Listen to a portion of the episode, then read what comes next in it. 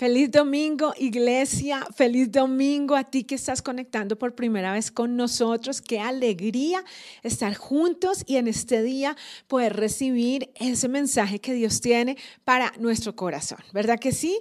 Yo quiero animarte a que ubiques por favor tu Biblia, ubica un cuaderno y vamos a tomar nota porque así nos gusta y así nos volvemos fuertes los más que vencedores. Cuando tomamos nota de esas palabras, de esas promesas, que Dios tiene para nosotros. Y hoy quiero empezar mi mensaje refiriéndome a una cita bíblica que tiene todo que ver contigo, tiene todo que ver con todos los que hemos creído en Dios. Y la palabra dice en Romanos 8:28, sabemos que a los que aman a Dios, todas las cosas les ayudan a bien. Esto es, a los que conforme a su propósito son llamados. Qué tremendo, ¿verdad? Esta palabra es sobradísima porque esta palabra está diciendo que todas las cosas nos ayudan para bien. Y cuán importante es que nosotros tengamos en este tiempo esa verdad en nuestro corazón, pero como esa verdad arraigada que nada ni nadie te la puede arrancar, ¿sí? Ahora, yo quiero contarte un poquito acerca de cómo esta verdad es en mi vida, ¿sí? Y quiero contarte un poco del trasfondo y de cómo en la iglesia Más que Vencedores nosotros veníamos siendo preparados para esta hora que estamos viviendo. Realmente recuerdo que el año pasado, en noviembre, tuvimos una sorpresa tremenda y me acuerdo muy bien porque en noviembre cumpleaños y me iban a celebrar el cumpleaños y no se pudo en ese momento. Pero sucedió que... Em, Acá en Colombia, pues todos fuimos sorprendidos por una situación que no vimos venir. Fue el cacerolazo. Y recuerdo muy bien, ¿sí? De unos días críticos, pero eh, unas, una noche de esas, específicamente la noche del viernes, eh, fue terrible porque vivimos algo que jamás imaginamos vivir y se encendió un temor, un pánico tan terrible que en las líneas que nosotros tenemos de la iglesia, pero también personales, eh, mi esposo, la mía, la de mi hija, empezaron a llegar una cantidad de mensajes y era la gente asustadísima, ¿sí? Era aterrada. Eh, es más, tú veías eso y hasta tú te aterrabas. Pero yo me acuerdo que en ese momento nosotros dijimos, wow, Dios mío, ¿sí? nosotros, ¿qué pasó? ¿Qué pasó? Y pues hicimos lo que teníamos que hacer, nos pusimos de rodillas de inmediato. Me acuerdo que ahí empezamos a ser muy virtuales porque abrimos eh, el Instagram y nos pusimos a orar. Allí en vivo le decíamos a la iglesia, conéctense, conéctense, ustedes necesitan tener paz en este momento. Y empezamos a orar y a orar y a orar, ¿sí? Y en ese, en ese día el Espíritu de Dios nos habló y nos dijo, pilas, ¿sí? Levántense a cubrir en oración a Colombia. Levántense a cubrir en oración a su nación. Y nosotros éramos como, Dios mío, o sea, no nos habíamos percatado de que realmente este es uno de los papeles fundamentales de la iglesia. Y no que no oráramos por Colombia, pero no estábamos de lleno, ¿sí? Luego... Eh, esto, esto, sucede en noviembre. Ahora, vamos empezando este año. Vivimos otra situación muy fuerte como iglesia, pero recuerdo que en esa situación todos fuimos movidos a orar por tres días seguidos, ¿sí? Ahora, imagínate esto, tres días seguidos. Y, era tremendo, no parábamos, eran allí oraciones, oraciones durante 72 horas, ¿sí?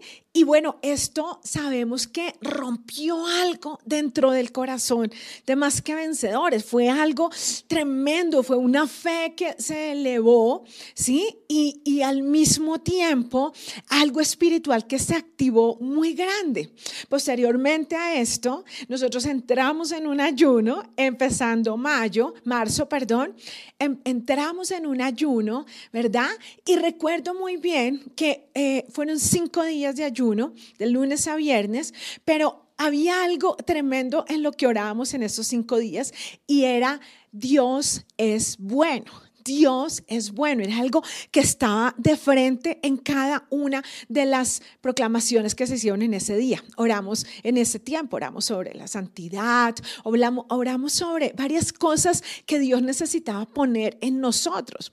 Ahora que pienso en esas cosas, sé que son los fundamentos, ¿sí? Que tienen que ser arraigados en nuestro corazón para poder sobrellevar algo como lo que estamos viviendo.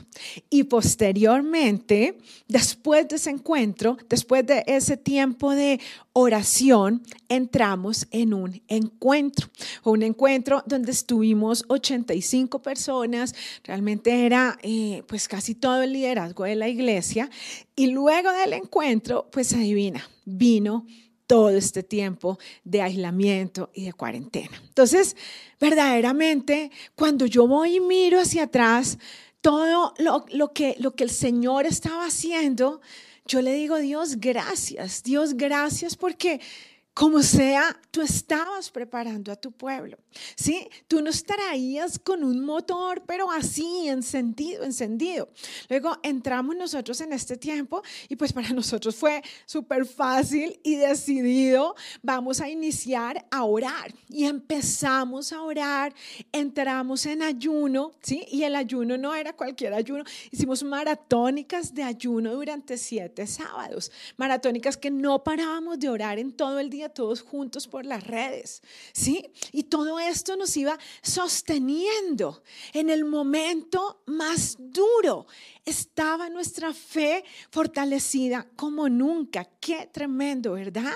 Y luego vienen cosas como el Señor hablando, ¿sí? De los pasos que vendrían para su iglesia.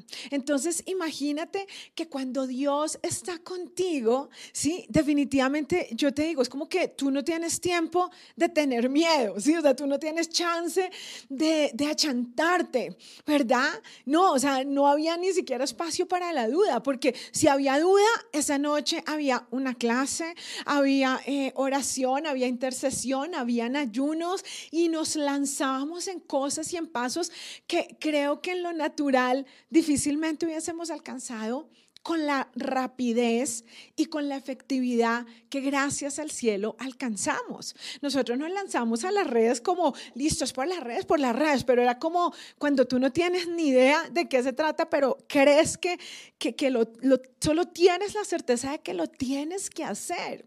Y así fue, listo por las redes. Era como, como hay un dicho que dice, sin mente como la Barbie, así éramos nosotros, sin mente, pero con fe, ¿sí? Y nos lanzamos así a la virtualidad, listo, por las redes, y nos lanzamos. Y era tremendo. Cuando estamos ya allí metidos, nos damos cuenta que no era tan fácil, ¿sí? Pero nosotros no, o sea, dale, dale. Fue así, tremendo. Y recuerdo que esas primeras emisiones, Dios mío, ¿sí? O sea, fueron un reto tremendo, tremendo. Eh, muchas dificultades, pero pues ya había que hacerlo. Y realmente creo que había una fuerza sobrenatural eh, en todos los más que vencedores, todos haciendo lo que debíamos hacer.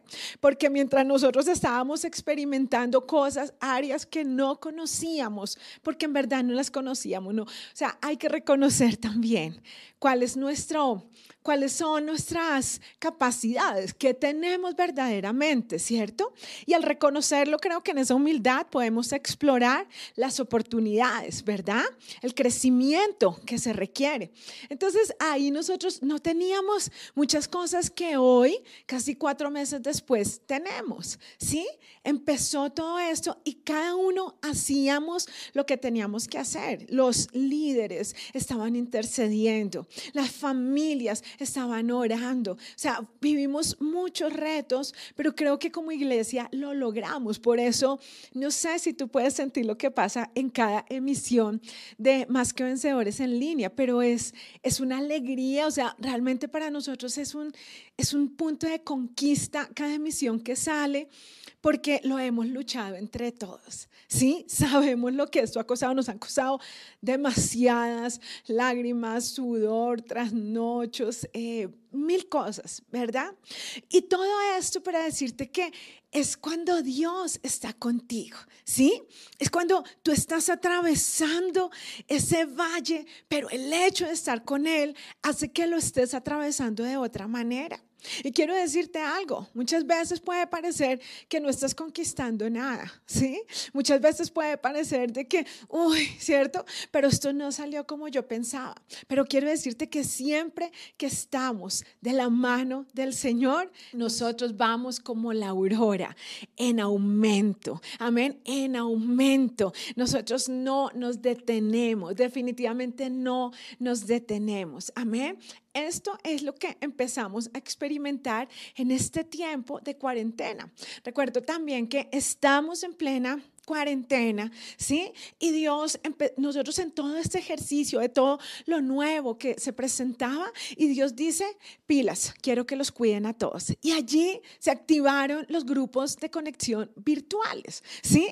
Ahora, otro reto, porque nosotros no lo habíamos hecho, pero los líderes tampoco. Entonces era, todos vamos a hacerlo. Y por fe nos lanzamos todos. Recuerdo que los primeros grupos los hicimos con mi esposo en la sala de mi casa Ah, ah, y de allí todos, listo, vamos a hacerlo. Y era muy bello porque creo que algo que nos hace ser familia todos es que eh, todos tenemos un corazón enseñable, un corazón de vamos a hacerlo todos. Y eso me gusta mucho. Sí, creo que también esto fue preparado por el Señor, porque de repente, no sé si en otro tiempo, si de pronto sin tanta oración hubiésemos podido ser envidiosos o, ah, él porque sí lo hace, yo no, no, no, no, no, o yo voy a hacer esto y lo voy a hacer yo. No, nosotros ya éramos otra iglesia, ¿sí? Y empezamos todos, mira lo que él hace, mira lo que él hace. Y empezamos a apoyarnos y me acuerdo de los líderes mirando los grupos de, de todos para decir, cuando yo lo haga, lo quiero hacer de esta manera. Y allí fluyó algo tan bello, tan inspirador, que trajo y ha traído tanta bendición alrededor de todas las familias más que vencedores como no lo puedes imaginar. Es tremendo, ¿sí? Poder sentir que como iglesia nos pudimos extender entre todos, cada uno haciendo lo que nos corresponde, ¿verdad? Ahora, vino también algo, si es que esto ha sido, pero mejor dicho, o sea, yo creo que de las carreras más emocionantes de, de, de nuestra vida. Y lo vas a entender de esta manera en el nombre de Jesús, porque luego el Señor dice, y vamos adelante, porque lo que yo empecé, yo lo tengo predestinado para esta hora. Y nos atrevimos a abrir capacitación para líderes en plena cuarentena. O sea, nosotros no hemos parado y abrimos la capacitación destino y wow, 80 estudiantes allí sentados siendo formados. ¿eh? En una semana se gradúan. Esto ha sido tremendo y ellos salen y entran 120. O sea, esto ha sido hermoso, hermoso. Y yo quiero decirte, en medio de todo este panorama, dime si no podemos pensar hoy definitivamente a los que amamos a Dios, todas las cosas nos ayudan para bien. Definitivamente. Amén. Definitivamente. Sí. Y hay cosas, mis amados, que hoy todos estamos viviendo, todos, yo lo sé, en el mundo entero, ¿sí? Cosas difíciles, difíciles como hablar de, de, la muerte de familiares con esta epidemia, ¿cierto? Como quedarnos sin trabajo en medio de la crisis financiera, ¿cierto? Como desestabilización de los hogares, porque de repente no estaban acostumbrados a esa comunidad permanente, esa comunión, ¿cierto? Permanente. Bueno, encontrar con muchísimas áreas y facetas nuevas. Sé que han venido muchos retos, pero con todo eso, con todo lo que vivamos, porque así como te digo que hemos podido ver avances, también hemos tenido luchas, por supuesto. Por supuesto que sí, muchas también. Pero quiero decirte que con todo, con todo lo que sea que estemos enfrentando, la necesidad de tener en nuestro corazón la certeza de que Dios es bueno es vital. Amén, es vital. Y algo te quiero contar. Las personas que me conocen, ¿sí? de pronto eh, mi iglesia, que cuando han tenido la oportunidad de estar con nosotros estos años o allí o en lo presencial, saben que hay un dicho que yo tengo, pero ese dicho trasciende de ser un solo dicho. Ese dicho es una verdad que está en mi corazón y es precisamente Dios es bueno. Amén.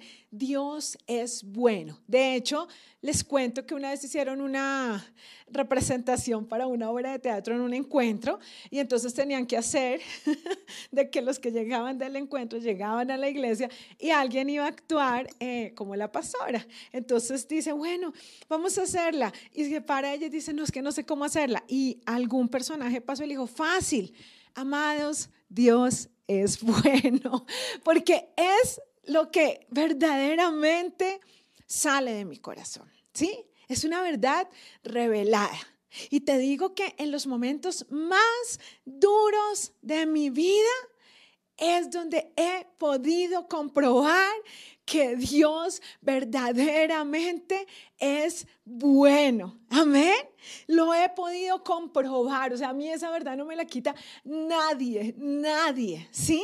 En las luchas más grandes, personales, con mi esposo, con mis hijas, con las finanzas, con la salud. ¿Sí? En todo, porque, porque muchas veces pensamos eh, de pronto las luchas que yo tengo no la tenga ella. Y por eso ella dice, pero yo te digo, no, en toda lucha creo que el Señor me ha permitido y me ha enseñado la revelación de que Él sí es bueno. Amén. Y por eso hoy quisiera empezar este mensaje diciéndote, ¿sabes qué? Dios es bueno. Amén. Dios es bueno, nunca lo olvides y su bondad no va a faltar para tu vida en esta hora. Amén. Quizá estés agobiado, quizá estés cansado, quizá estés triste o confundido, pero te quiero decir con todo, tú necesitas llenarte de esta revelación. Dios sí es bueno. Amén. Y Él sí está en control de tu vida si le permites actuar. Y quiero recordarte una vez más que aquellos que amamos al Señor, todas las cosas verdaderamente nos ayudarán para bien. Ahora, ¿sabes que Cuando iniciamos más que vencedores, él, se encargó, el Señor se encargó de darnos muchas palabras, ¿sí? Para dar inicio a la iglesia.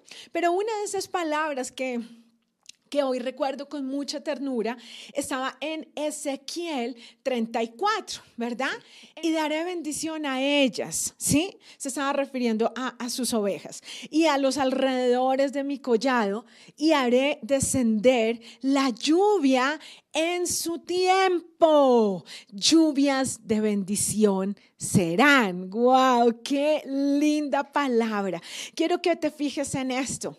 En esa promesa que el Señor dio para más que vencedores, Dios nos habló de lluvias, lluvias que estarían sobre su iglesia. Amén, tremendo. Pero hay una frase específica aquí que tenemos que entender y dice, haré descender la lluvia en su tiempo. Amén. Y Dios es Dios de tiempos. ¿De acuerdo? Y este tiempo que estamos viviendo, tenemos que entender que definitivamente trae un propósito de bendición para su pueblo. Amén. Este tiempo no se ha escapado del control de Dios. ¿Sí? Este tiempo no se ha escapado del corazón del Señor. Porque dice la palabra también que aunque la mujer se olvidase de lo que dio a luz, con todo, Dios jamás se olvidará de ti, iglesia. Amén. Jamás se olvidará de su pueblo. Así que en este momento yo quiero decirte, mira, en la hora más oscura, Tú puedes contar con que las lluvias de bendición vendrán en el tiempo propicio. Amén. Van a venir para tu vida. ¿De acuerdo? Simplemente se trata de que todos nosotros entendamos que hay propósitos perfectos, que hay propósitos maravillosos de Dios con sus hijos y de Dios con toda una humanidad que de repente en este momento esté alejada de Él, esté dándole la espalda, pero a la cual el Señor también ama inmensamente. Amén. Ahora, ¿qué son las pruebas? qué son las crisis, qué son los desiertos. ¿Sí? Porque en esta época el mundo tiene de moda dos palabras, ¿verdad? Crisis y reinventarse, ¿cierto que sí? Bueno, y en Más que Vencedores hay otras dos palabras que están de moda que más adelante te las digo. Pero, ¿qué son las pruebas? ¿Qué son las crisis? ¿Qué son los desiertos? Y te quiero decir, son la perfecta oportunidad para fortalecer nuestra relación con Dios. Amén. Eso son en la vida del creyente las pruebas, las crisis, los desiertos. ¿De acuerdo? Así que si en este momento estamos pasando por esta situación, hey, lo primero que quiero que recuerdes es, todas las cosas nos ayudan para bien. Punto.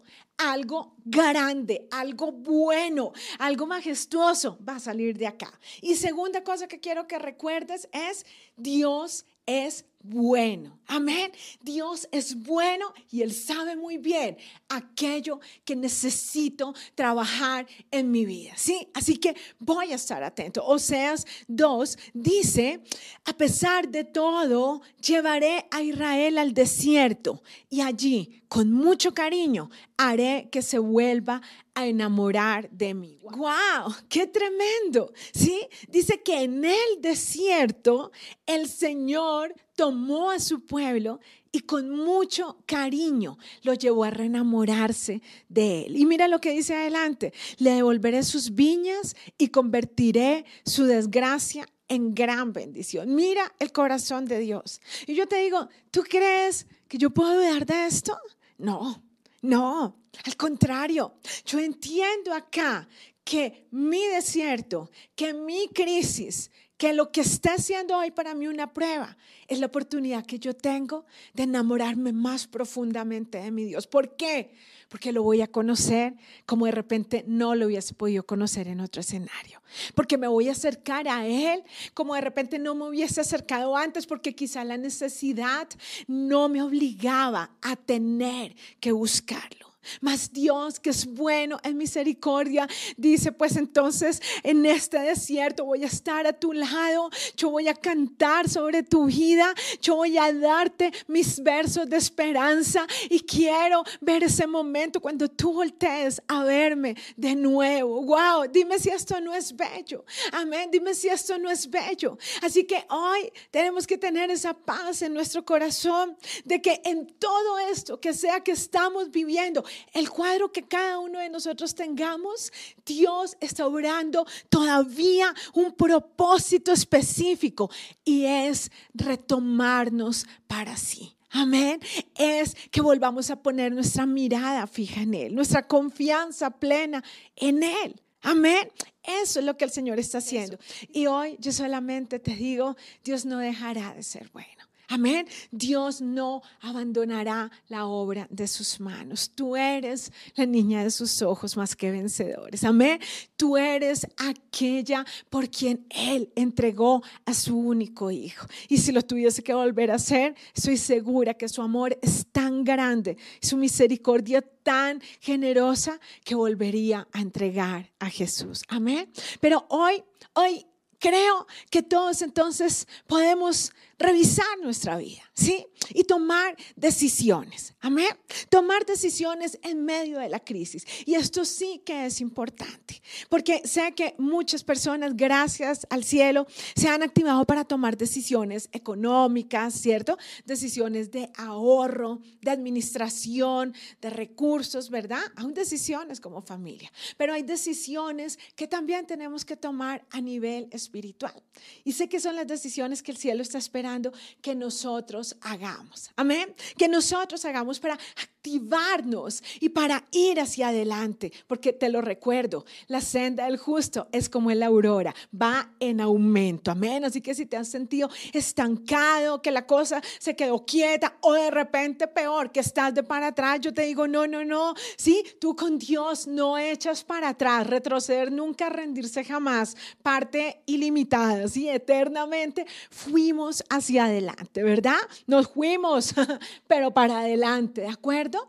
Y quisiera guiarte a tomar estas decisiones a partir del gran ejemplo de un hombre tremendo, de un hombre que en tiempos de crisis tiene que tomar decisiones, decisiones determinantes que cambiaron el rumbo de toda la nación, ¿de acuerdo? Y este hombre fue el rey Ezequías. La historia la encontramos en Segunda de Crónicas del capítulo 29 en adelante. Pero dice que Ezequías llegó en un tiempo como en el que estamos ahora. Había una crisis tremenda en todas las naciones. Y esa crisis se había dado precisamente por alejarse de Dios, ¿sí? O sea, ellos se entregaron a total rebeldía, ellos eh, querían otros ídolos, había muchísimo orgullo, ¿sí? Y esto pues hace que la crisis esté Entonces, en este punto, el rey Ezequías llega y él viene con una determinación total a que él no sería uno más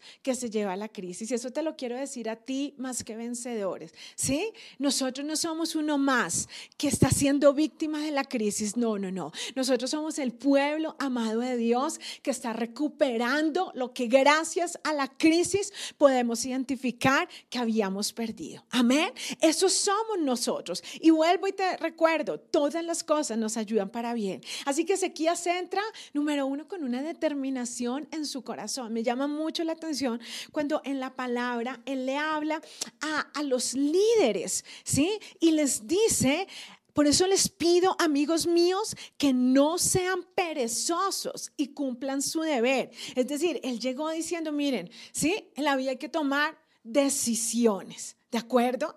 Y cuánto más en el ámbito espiritual. Así que si hemos tenido que tomar decisiones en cualquier área, yo te digo, cuánto más en el área de nuestra fe, en nuestra relación con Dios. Y así Ezequías entra y toma decisión de restaurar cuatro áreas súper importantes. La número uno fue restaurar el altar de Dios. Los altares se habían destruido, habían levantado una cantidad de templos a dioses falsos. El altar de Dios en sí fue saqueado, fue lleno de inmundicia, pero él entró, él le pidió a los sacerdotes, vayan, hagan su oficio y vuelvan a restaurar porque volverá a haber presencia de Dios. lo número uno que quiero traer a tu vida es restaura la presencia de Dios en tu vida. Restaura la presencia de Dios en tu hogar. Amén. De repente tú dices, mira, no tengo ni siquiera fuerzas para orar, pero yo te digo, es cuando más necesitas necesitas estar de rodillas, ¿sí? Siento rabia en mi corazón por lo que está pasando y creo que Dios lo hizo y yo te digo, no, Dios es bueno. Ven a Él y Él te va a mostrar cómo ha estado contigo, cómo te ha bendecido. Amén. Se va a encargar de tantos detalles tan maravillosos que van a volver a traer fe a tu corazón. Y te lo digo porque la única forma en la que tú salgas victorioso de toda esta situación es porque estés lleno de fe. Amén. Porque la fe será la que te levantará. La fe será la que te impulsará. La fe será la que te abrirá los ojos a una nueva esperanza, a un nuevo cuadro, a esa nueva puerta que el cielo está por abrirte. Amén. La segunda área que Ezequías restaura es las ofrendas. Qué tremendo, ¿verdad? Y de pronto tú me digas, mira, no me hables de ofrendas, ¿sí? ¿Cómo me vas a hablar de ofrendas cuando me quedé sin trabajo? O cuando me bajaron el sueldo al 50% o cuando no he podido salir a trabajar. Yo te digo, jamás relaciones la ofrenda con lo que tienes en tu bolsillo. La ofrenda, relacionala con lo que tienes en tu corazón, porque la ofrenda es una especie de adoración al Señor. Amén. Y dice que Ezequías sabía muy bien de la situación del pueblo. Él sabía de todo el apocamiento. ¿sí? O ellos ya no creían en Dios. Sin embargo, el que está decidido a sacar lo mejor de esa situación, se va a hablar con los líderes. Fíjate que él no habló primero con todo el mundo. Él habló con los líderes de la ciudad y fue y les dijo, aquí necesitamos un cambio. Y yo no sé si en casa tú y tu familia necesitan un cambio. Pero así lo hizo Ezequiel. Dijo, aquí necesitamos un cambio y lo vamos a hacer. Ustedes ya han recibido palabra, ustedes ya han escuchado de las grandes proezas de nuestro Dios. Y ahora les digo a ustedes, tienen la esperanza de traer nuevamente vida a nuestra nación. Vamos a traer ofrendas al Señor. Ahora, la ofrenda delante de Dios tiene un aroma Amén. Un aroma, un aroma de humillación, un aroma de rendición. Y así los líderes de la ciudad se levantaron y tomaron ofrendas y las ofrecieron al Señor con el rey Ezequías. Dice que en ese momento todos oraron y con esas ofrendas le dijeron, Señor, perdónanos, perdona nuestra nación y te presentamos estas ofrendas por todos los que están alrededor nuestro. Mira qué bello, ¿verdad? Por toda nuestra nación y nuestras naciones y las demás naciones. Este es el segundo paso que instaura Ezequías. Tercer área que restituyó, restituyó la adoración. Amén. Y cuando la adoración es vuelta a la casa del Señor, dice que pasó algo tan hermoso, ¿sí? Que ellos empiezan a tocar, porque dice la palabra que mucho tiempo atrás Dios les había indicado a David y a los profetas, Gad y Natán, que los ayudantes de los sacerdotes debían adorarle con música. Entonces Ezequías les ordenó que se pusieran de pie en el templo de Dios mientras que los sacerdotes tocaban las trompetas. Es decir, fíjate que ellos no, no, no tenían ya una reverencia a Dios y no tenían una actitud de adoración, de cantarle al Señor.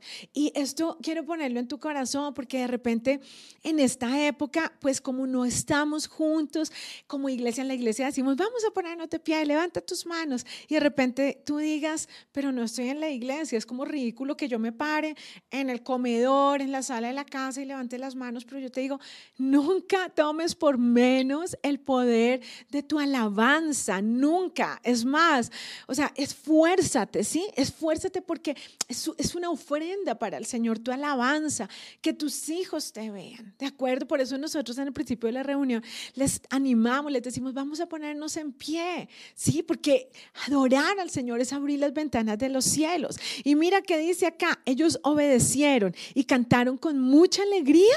¿Cómo cantaron? Con mucha alegría y al final también se arrodillaron y adoraron a Dios. Mira, esto es lo que está diciendo. Ellos empezaron con alabanza tremenda y luego terminaron de rodillas diciéndole, Señor, te necesitamos. Qué maravilloso. Ezequiel sabía muy bien que el pueblo necesitaba restaurar esta área. Entonces, ¿qué sucedió? Pues sucedió que en medio de toda esta honra que se le está dando al Señor, que en medio de todo este eh, despertar espiritual que empieza a mover Ezequías, aún en medio de la crisis, todos los que estaban alrededor empezaron a escuchar y adivina qué, empezaron a venir ellos también. Ezequías les dice en el en el 31 dice, Ezequías animó a la gente para que también llevaran al templo de Dios sacrificios y ofrendas de gratitud como señal de que se habían comprometido a obedecer a Dios y todo el pueblo le llevó a Dios con toda sinceridad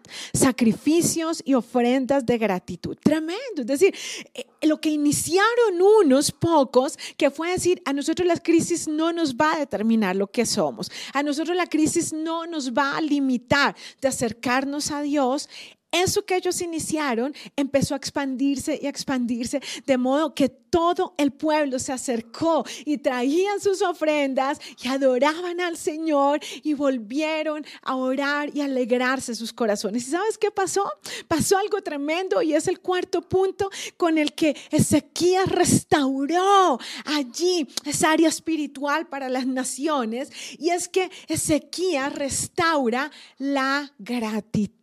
Qué lindo ¿Y cómo fue esto? Pues Ezequías decía llevar a cabo una fiesta de gracias, una fiesta de gratitud. Era la fiesta de la Pascua. Ellos en esa fiesta recordaban lo que Dios había hecho al sacarlos de Egipto. ¿Sí? Y él restaura esta fiesta. Y sabes que cuando lo hizo, la gente se le burló. Dice la palabra que Él les mandó un mensaje, el mismo que te estoy mandando hoy. ¿Sí? Y si te estás burlando, pues mira esto. Dice la palabra, nuestro Dios es bueno y muy amoroso. Si lo buscan, no lo rechazará. O sea, Él les mandó ese mensaje y les dijo, vamos a levantarnos, vamos a darle gracias, vamos todos juntos a volver a tener esta celebración. Pero mira que la palabra dice que al oír este mensaje, la mayoría de la gente se reía y se burlaba de los mensajeros. ¿Sabes qué fue lo tremendo? Que Ezequías fue determinado en su corazón. Y es que cuando tú decides determinadamente meterte con Dios y dices a lo que me cueste, Señor, porque solo contigo podría yo pasar esta crisis. Solamente en el desierto podría conocerte en la medida tan grande como, como te voy a conocer. Y tomas esa, ese denuedo, tomas ese vigor y dices, lo voy a hacer igual, Señor. Mira, allí el cielo se alegra, el cielo te acompaña y su gloria resplandece como no te lo imaginas. Ezequiel dijo, listo, si se burlan, listo. Si hago la parranda con uno, pues con uno, y si no, pues con la escoba, ¿cierto? Pero ahí voy a la fiesta de la Pascua. Y dice que él se fue a la fiesta. Pero bueno, la palabra dice que algunos sí vinieron. Y él va adelante en la fiesta. Y sucede que como en todos los tiempos, el rumor corrió rapidísimo y se empezó a escuchar un sonido diferente. Sabes que en esta hora el mundo entero, las naciones enteras están esperando escuchar un sonido diferente. Amén. Y ese sonido diferente empezó a llegar a muchos lugares de la tierra. Y dice que todos empezaron a venir. Y a pesar de no haberse preparado, fueron metiéndose, fueron metiéndose y metiéndose a la fiesta. Y lo que no habían vivido durante décadas, décadas, porque estaban en una crisis terrible, empezó a venir. Y dice que el pueblo se alegró tanto, tanto que la fiesta que tenía que durar siete días duró 14 días. ¡Wow! 14 días. Imagínate lo que es esto. Después de llevar tiempos sin sonreír, sin tener una esperanza, sin tener una alegría verdadera.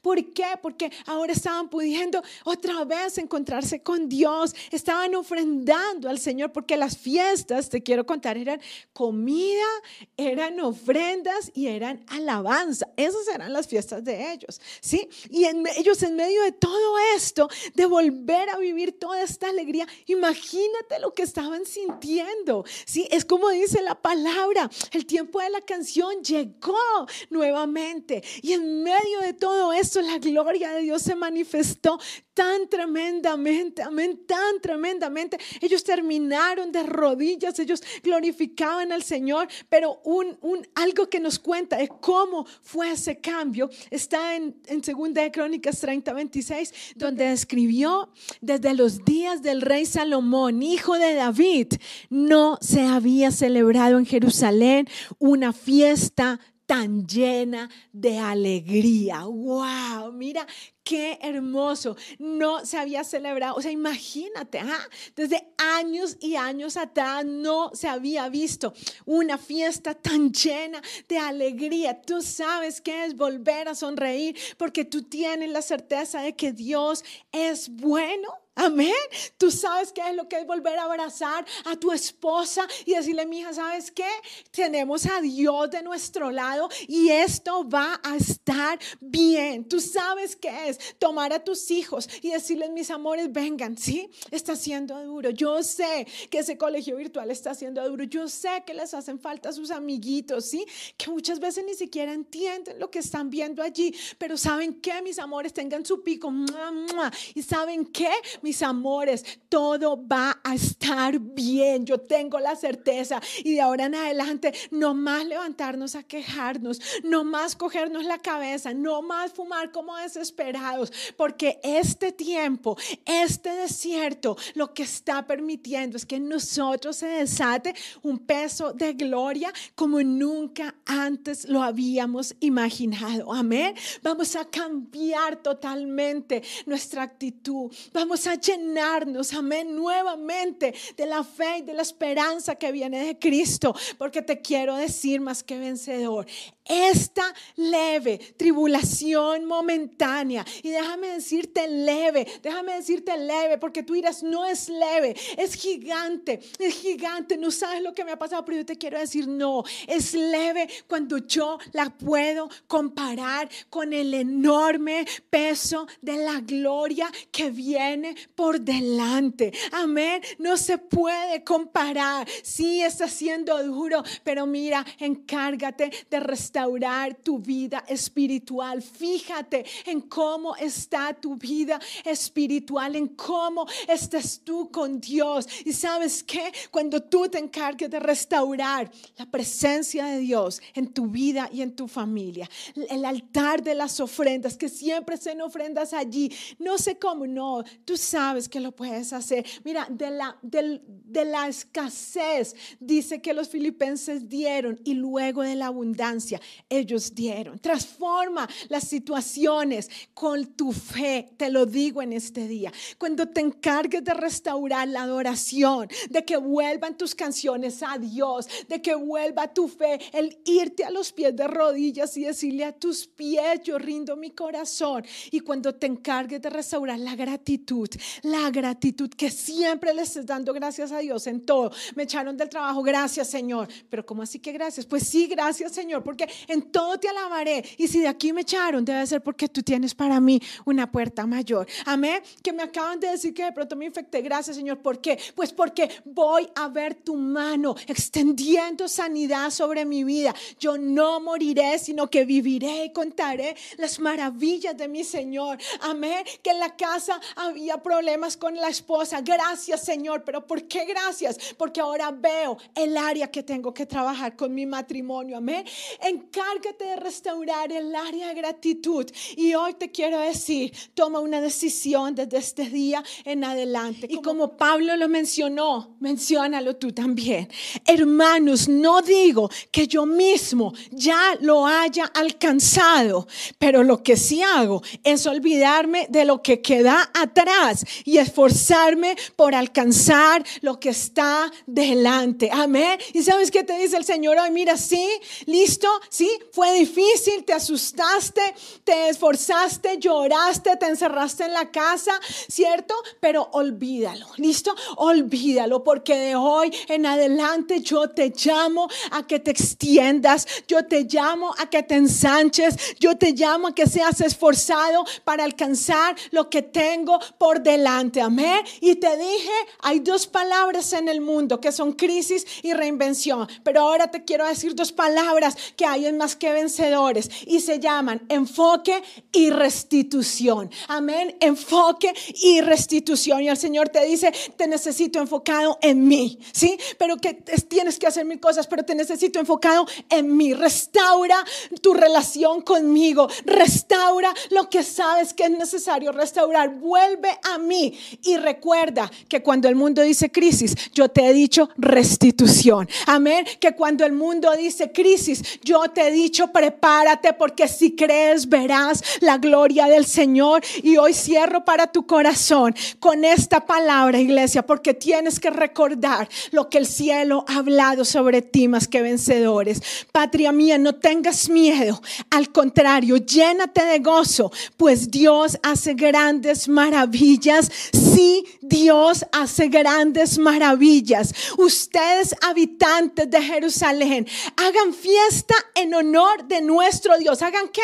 Fiesta en honor de nuestro Dios. En el momento justo, Dios nos enviará la lluvia como lo hacía en tiempos pasados. Hey, Dios nos enviará lluvia. ¿Viste lluvia en tu vida en algún momento en tu caminar con Dios? Pues Dios te dice, hey, viene el tiempo oportuno para poner mi lluvia nuevamente. Y como prueba de su perdón, hará que llueva en primavera, así como llueve en invierno. Nosotros no tendremos que esperar a que sea invierno, porque el tiempo para nuestra vida, el tiempo para nuestra bendición lo marca el reloj del cielo. Y Él dice, no importa si es verano, si es invierno, si es otoño, mi lluvia llegará en el momento preciso.